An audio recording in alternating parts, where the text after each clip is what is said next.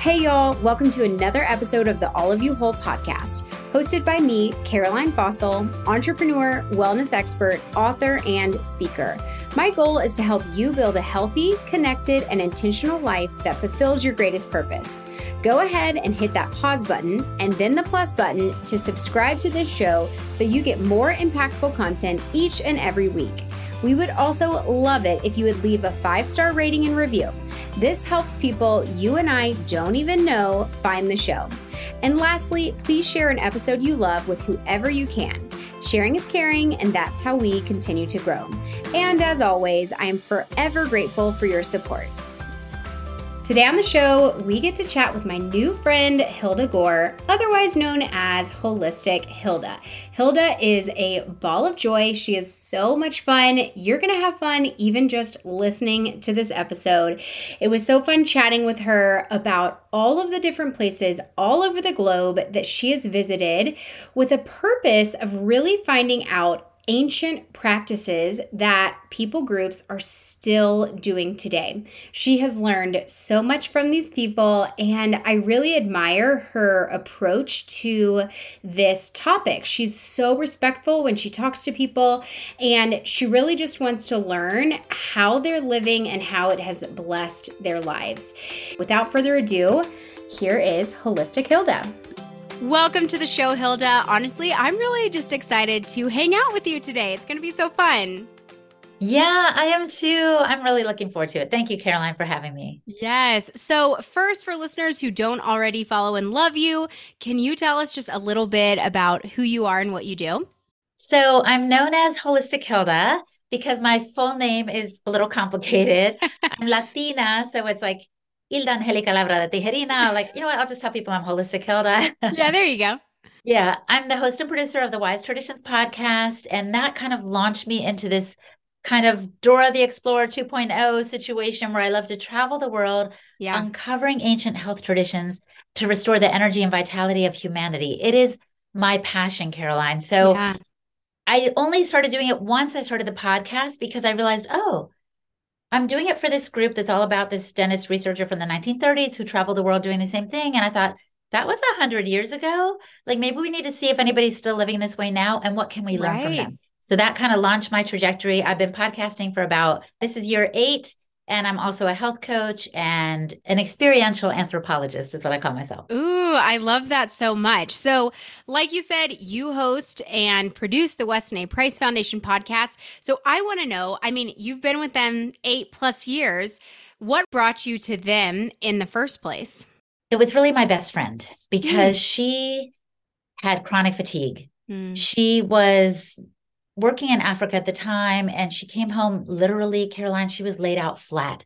She couldn't do anything. She was exhausted. Wow. The definition of chronic fatigue. And the thing is now, doctors still don't know what to do with you if you have this issue. Right. They, you know, maybe offered some temporary things to alleviate symptoms, you know, hydrocortisone cream, and I don't even know what all, but she really wasn't finding any relief mm-hmm. or long term solutions. Right. So she met Sally Fallon Morell, the president of this foundation that I work for, at yeah. a health fair. She said, Hilda, this woman is glowing with health. She's older, but she looks amazing. I want to do whatever she's doing. And Sally had written a book called Nourishing Traditions. She yeah. handed it to my best friend. And that was the beginning of Lisa's improvement wow. and my own health trajectory, where I was like, oh, I was just all about working out. I was like, just stay fit. Doesn't matter what you right. eat. And then I realized, oh my gosh, it totally matters. Right. And I'm so glad that my friend found out about it through Sally. And so it was kind of a ripple effect. Oh my gosh, that's so amazing. And how would you, if you could put Weston A. Price's beliefs and like foundational principles in kind of a nutshell or an eggshell, what would that be? How would you describe it to us? I would describe it as looking to the past for good health today. Yes. That's basically what they're about. Look to the past for good health today, particularly in regard to diet. So yep. Dr. Price traveled the world, like I was saying, but he went to these really different people groups. He went to people in the South Sea Pacific Islands and people in Alaska and then Kenya and Australia. It was all over the map, literally. Yeah. They all had different diets, but they had commonalities, Caroline. Mm-hmm. So the things mm-hmm. they had in common, he made note of in his book, Nutrition and Physical Degeneration. And so mm. this foundation was established in his name to lift up this ancient wisdom. Does it mean the diets are identical around the world? No. But does it mean they're absolutely nourishing and vital to good health? Yes. Yeah, no, absolutely. I know it's crazy how many trends we're seeing in recent years. And the government or people are saying, oh, well, it's the saturated fats that are bad. It's eating meats that's bad. It's XYZ that's bad. And you're like, guys, we ate those things and we're fine for so long, right? And so yes. I think about my grandmother. My father is pretty old. And so my grandmother was born in 1904 or 1906. And I mean, I remember going to her house and she's like, go get me the lard. And we're like, I'm sorry, the what? She's like, oh, yeah, give me the lard. Baking everything in lard, making biscuits with butter and lard. And like, she died when she was 91 right? Like, wow. it's just, I do think going back to what our grandparents, great grandparents, and then also looking back to our ancestors, I think there's so many keys to our health today. So, you have traveled the world, Dora the Explorer 2.0, learning about ancient practices and wisdom passed down through the generations, like we're talking about. You've really done a lot of discovery. So I'm super excited to hear these stories today and just learn what you have learned. But first, I want to know how did you get this motivation to learn these things and to couple nutrition and knowledge and learning with travel? It's a good question. I'm thinking first that it's one thing to have head knowledge, it's another to have experiential knowledge. Yeah. So when my friend was telling me it does matter what we eat, I needed to experience that for myself. As yeah. Scientists like to say, n equals one. So you are your own perfect study group. You can for have sure. a control group if you have a spouse or partner or friend that wants to go on it with you, but right. try just eating more ancestrally. And I would literally start with butter. Just start yeah. with something that is ancient, like a single ingredient kind of food, like butter. You know, it's made from the cow's milk. It's not complicated. You could add salt if you wanted to, but shake it up. You can end up with some butter and then see how you feel after including it. Caroline, that was the first step I did.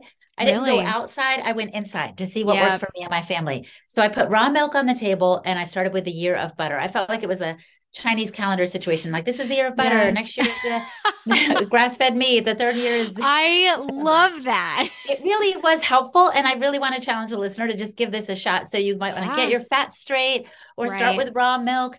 These are very different products than what we've been told, as you alluded to earlier about right. what to eat. But remember that the food industry doesn't have your health in mind. They have no. the bottom line financially, yep. the profit for themselves in mind. So literally how Crisco came about, which was a substitute for lard, right. was because they had some like leftover petroleum products. It's crazy. I kid you not. And they turned it into a lard like product because they're like, hey, this kind of looks like lard. What if we sold it not right. just for candles, but for human consumption? And then yeah. what happened consequently? Our health has gone downhill. So I'm not just saying this because you know, I've experienced it. I can kind of see it now too. I look at pictures of people from the 1950s and 60s before this stuff was introduced. They look amazing. They were eating meat, butter, raw milk, all the things. And then when it shifted to quote unquote low fat and it became oh, more gosh. sugar and more right. grains, people have gotten heavy and covered with chronic conditions. So yeah. I think I wanted to experience for myself what will these ancestral traditional foods do for me and I really wanted to see are people still living this way today, a hundred years after the work of Dr. Price? Yeah. Yeah. So we're going to find out. Are they still yes. living this way? So tell us, we have some stories here lined up of places you've been, people you've met. Tell us about Ole Sanku and tell me if I'm saying that wrong in Kenya. Yes. Oh my gosh. So I ended up in Kenya. That was the first place I went on behalf of the Weston A. Price Foundation because right. A Maasai warrior contacted the foundation. He said, Please send someone over. We're all getting sick. He's like, I have diabetes. My wife has asthma. Caroline, these are the Maasai, like these tall, right. strong, hale and hearty people, a, a tribal yes. group with a lot of a reputation for strength and vitality. Right. And they were suffering. He had come across some of the information from the foundation and he said, Oh my goodness, I've seen the physical degeneration mm. of my people and my own family. Wow. So they sent me over, little me, I was just a chapter leader at the time. Yeah. And I was like, Are you sure you don't want to send someone else? But I was the first one to raise my hand. And Sally's like, You go, first come, first serve. I was like, Oh, okay. I was quick on the draw. So yes. there I ended up in Kenya in this village called Oiti on the border of Tanzania. Right. And this man came to visit my warrior friend Dixon and I. And he came with a walking stick But other than that, he came under his own auspices. He was obviously older. I found out later he was so old, he didn't know how old he was. don't you love that? They don't even keep track. No, they didn't keep track. But so here he comes, and I was like, oh my gosh, I need to talk to this man. I need to find out what he ate as a child, what his life was like, right. how healthy he was. So I grabbed my iPhone, I clicked voice memo, and I started asking him questions. And through a translator present, I asked a question. They put it into Swahili, then they put it into Maa. It was like this long process yes. to get the question to him and the answer back. But this is what he said. When I said, "What did you eat when you were growing up? What did what was your diet?" He said, "Whatever we could catch." he said, "The best whatever answer. we could catch." Yeah, yes. they were hunters. They were just eating off the land. It was like a wild hippopotamus or rhinoceros or a zebra. You know, really, it was whatever they could catch. And then he said, "And now they say to me." you know, well, when I asked him, like, what did you do when you were sick? He said, well, we never got sick. We never got sick. We were always right. healthy. I was like, wait, what? I was shocked. And he said, whenever we felt a shiver coming on, we would just drink milk from the cow. And he demonstrated drinking it straight from the udder. No, that's amazing. Yes, I know. And then he said, but now they tell me your grandchildren need to wear jackets. He said, but we didn't have jackets. And he yeah. said, and now they tell me disease is coming and we need all these shots, but we didn't have shots. He was basically telling me, Caroline, our people knew how to nourish ourselves well and how to live well. And with modernity, things have changed. Ah, and right. I did say to him, I said, Ole Sanku, what? I don't know. Maybe I just said Ole because we gotten close by that time. Yeah. But I was like, Ole, what happened? Like, what is the difference? Why are they right. changing your traditions? He said, education. Oh. And what he meant by that was not only were his kids learning to, let's say, read and write and arithmetic or whatever, they were getting inculcated with modern culture, quote unquote, and saying these old ways are bad and the new ways are good. Right. But this man knew better. Right. Yeah. So then what was his conclusion? Like, have you followed up? Do you know? Like, what did he take away from your knowledge and going back to his roots? Well, this was the most beautiful thing. I really get moved when I stop and think about it. I had the privilege of going there and saying, don't eat our way. Goodness, don't eat the American way. Eat the way that has served you for millennia. Right. And I spoke to the women in the village. I spoke mm. to the men. I spoke to the youth. By the conclusion of my time, a pastor got up in front of the congregation. They had a little church there in Oiti. And he said, starting today, the women will cook our traditional foods and I kind of cringed because I was like, oh no, are they going to be mad at me? yeah. I'm pushing them. But no, I found out later this tribe makes their decisions by consensus. They had discussed yes. it together and the elders had come together and said, this is what we need. So when I went back a year later, oh, the wow. conclusion, so to speak, is that they were indeed doing this because they were already incorporating sodas into their lives and chai oh. tea and white bread and all the things they could get from the shop. And yeah. they were turning around Dixon's wife, the contact, the warrior that contacted us, she had left her little preschool job and she was cultivating more crops in her backyard. And she's like, I save some for my family, like, you know, carrots and what have you. What do they call it? A sukumawiki or something is the name for kale over there. Anyway, she had some stuff for her food and for her family, some food for her family, and the rest she would sell at market. So they were making the shift back to real foods. And it was so beautiful yeah. to witness.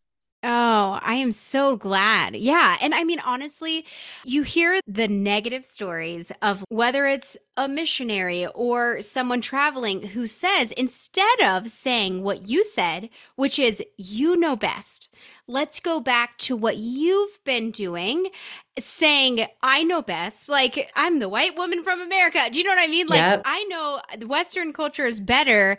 I just love and applaud that you're helping them go back to the basics that we're serving them and have for millennia. Oh man that's so great. So next up we have mama rosita in ecuador. What did you learn from mama rosita? Mama Rosita was such a beautiful person.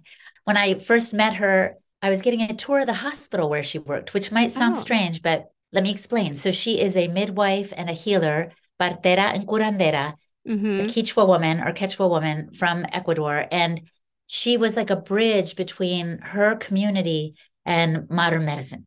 Oh. And so oh. the hospital in there in San Otavalo, I think it was San Luis de Otavalo, said, We want to invite women to have their babies here, but they're kind of intimidated by all the machines and stuff. And they thought, What right. if we partner with a midwife who knows the culture, the language, all the traditions and such? Yes. So it was so beautiful because Mama Rosita took me to this birthing room that looked like a regular home. And she said, We don't do invasive procedures.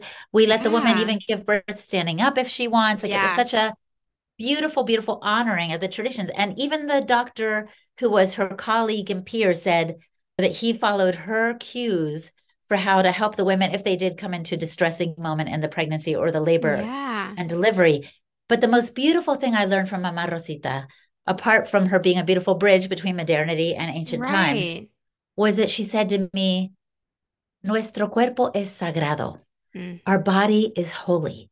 Yeah. And she repeated this to me, Caroline, so many times. And I think she had witnessed so many births. Yeah. She just recognized the power of the body to heal, its natural, beautiful healing design. And I thought, wow, if I could absorb that message and share it with others and remind them you are beautiful and perfect in your design. Yes. Every person around us is beautiful and holy and divine in some regard as children of God. If I yes. could share that, maybe they would feed themselves differently. Maybe yes. they would care for themselves differently, right? Yes, no, that's so good. And I mean, I know we are both Christians and not all of our listeners are, but we think of our bodies as temples, right? And like we have God inside of us, right? And it's funny because you look back in the Old Testament and the crazy amount of detail that went into building the temple, right? It's like this needs to be gold, this needs to be purple, this thing needs to be here. Like it was so specific and uh, so ornate and so beautiful, but also like it just had to be so specific for God to be able to dwell in this temple. And it's like we think of our body, I don't know, I feel like we can just get so down on our bodies and I don't look this way or I feel this way, I have this disease, but how life giving, even just from our thoughts, thinking of ourselves as a temple or as Mama Rosita said, as holy, right? As sacred. Man, that is such a beautiful, beautiful thought and perspective. It really is. I'm so grateful that you mentioned that about the detail. I kind of forgot about that. And I've been told a scientist can dissect the eye and understand certain parts of it but you know there are parts of it that they can't understand why it's there or even the dna that they say we yeah. have some scientists say there's this whole bunch of junk dna they call it junk because they can't explain it or wrap their heads around it yet. They haven't been able to sure. analyze it. So think about our bodies that way. Like they are marvelously designed so intricate that while we can patch some things together, the body can do something no doctor or scientist can do. It can actually heal itself. Yeah. They can't make the skin come back together over a scar. The body does that. So right. it's a beautiful perspective and respect for the body when you look mm. at it mm. that way. Yeah, absolutely. So next we have Suzanne Thompson in Australia. What did you learn from Suzanne? Two things I would say. One is she is a woman that I met outside of the town of Barcaldine on the east coast of Australia. Yeah. And she showed me some land that she had custodianship over. Mm. And she said, you know, Hilda, at first I wanted to be a Vidal Sassoon hairstylist. And that's a fine career choice. But she said, I started paying attention to my dreams and to, mm. she felt like hmm. her ancestors were giving her visions of what to do. And it was much larger than yeah. just that career. And so now she oversees all this land. She's trying to get archaeologists to come in and study the ancient paintings that they have on the oh, walls wow. of the caves. Like it's crazy and mind blowing. And I thought, oh, so she's taught me to stay still and listen. And she did tell me, or maybe it was her companion who was from a different Aboriginal tribe. Yeah. This woman said, in our tribal custom, we have something we call dadirri, which is a deep listening. Mm-hmm. And so she mm. said, if we are still we get more guidance. And I thought, wow, mm. well, that mm. reminds me of Psalm 4610, you know, yes. be still in God. So yeah. there's a sense in which we need to stop being human doings and come back to being human beings mm. to receive that word and some guidance for what to do with our lives. We might still be in that salon, for goodness sakes, but what if we did it with more love because we stopped to listen to what God wanted to pour into us? So I found that was beautiful. And then the second thing, which is kind of cute, Suzanne took me up on a cliff on her property and she just pointed to the whole view and she said, Hilda, this was our grocery store. This. Ah. And I was like, oh my gosh, we're so far removed from that. Like we still yes. now buy so many things packaged up and they even say heart healthy and keto and all these things on it. Yes. But I really want us all to go back to more natural whole real foods foods like michael pollan says that our yes. grandparents or great grandparents would recognize as food and you understand this caroline yeah so totally i hope the listener does too like just take simple steps in that direction it's not like um everything is going to be perfect and unpackaged but the closer we get to that the more healing our our bodies will get and also the more nutrient nutrition that will strengthen our bodies you know like we find those foods are more quality than quantity. You're not yeah. going to get a huge bag of chips for a dollar from outside. You'll get some potatoes though, and maybe yeah. you can make them more nutritious than they would be in that bag. Yeah, no, that's so good. Yes, we are so disconnected, right? We're so disconnected from where our food comes from, which is why it's so fun that we met at Roam Ranch in Texas. And it's so fun to see where your food comes from, to see the bison that honestly, maybe you're going to eat a year from now, right? To have that connection. And it can be hard to do in an urban setting, a modern setting. You know, I'm I'm in Denver in the city. I can see Denver from where I'm sitting right now, the city, but even just like small gardening, right? Like teaching my kids how to garden, how, how, what are companion plants, what are combative plants, like learning those things.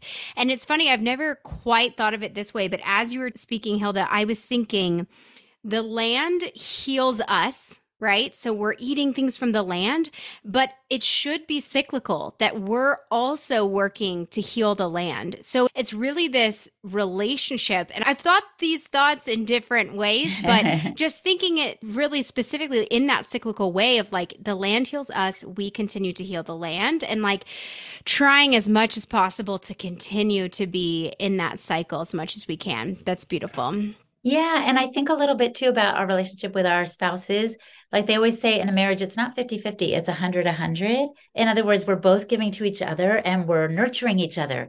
And so you're right. Just as we take the harvest from the land, what if we gave back by actually having a garden, yes, in the backyard right. or doing things that are having less of a carbon footprint and actually right. eating regenerative? Right. I'll just say for any listeners who are environmentally conscious, like one of the best carbon sequesters, one of the best ways to keep carbon in the soil is to let cattle and pigs and chickens disturb the soil because they kind of till it almost and then they yeah. fertilize it with their manure and it's just this beautiful give and take.